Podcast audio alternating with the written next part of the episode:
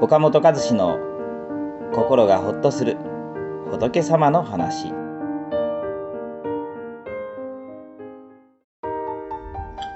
辛い思い出を引きずらないで受け止め方一つで強く生きる力になる私たちは悲しい出来事や辛い思いで失敗してしまったことを今に引きずってしまうことがあります。どうしてあの時あんなこと言ってしまったんだろう。あの時あんなことしなければ。といつまでも過去の失敗を悔やんだり、失ったものが諦めきれずにずっと囚われてしまうこともありますね。そんな時どうしたらいいんでしょうか？まあ、これはとても難しい問題ですね。なぜなら過去の出来事はもう起こってしまったことで、その事実を変えることはできませんし、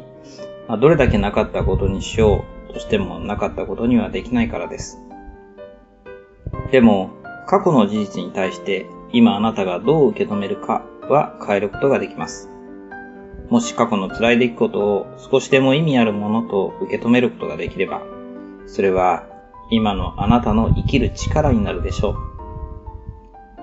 こんなことがありました。私の講座に70過ぎの男性が参加されました。その方は2年前に奥さんを亡くしてしまい、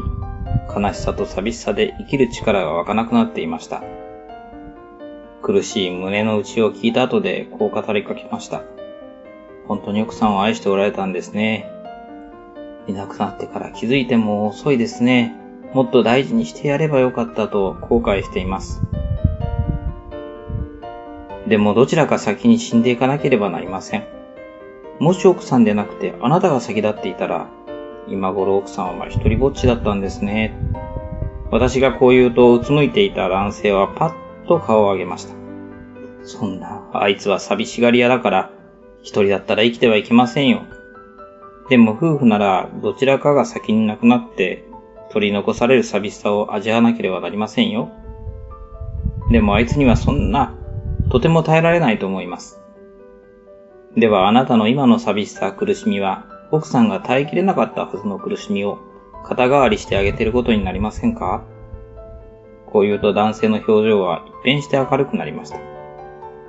後日再び私の講座に参加された男性は、先生ありがとうございました。どうして自分を置いて家内は先に行ってしまったんだ？とずっとくよくよしてましたけど、家内の代わりに私が一人で生きているんだと思ったら、なんだかそばで応援してくれてるように思えてきました。最近では地域のボランティアにも参加してるんですよ、と快活に語ってくれました。長年連れ添った奥さんを先に亡くしたという事実は変わらないんですが、それをどうして自分を置いて先に行ったんだ、と受け止めていたのを、愛する妻が一人ぼっちになるところを、今自分が肩代わりしているんだ、と受け止め方を変えることによって、この男性は今を生きる力を得たんです。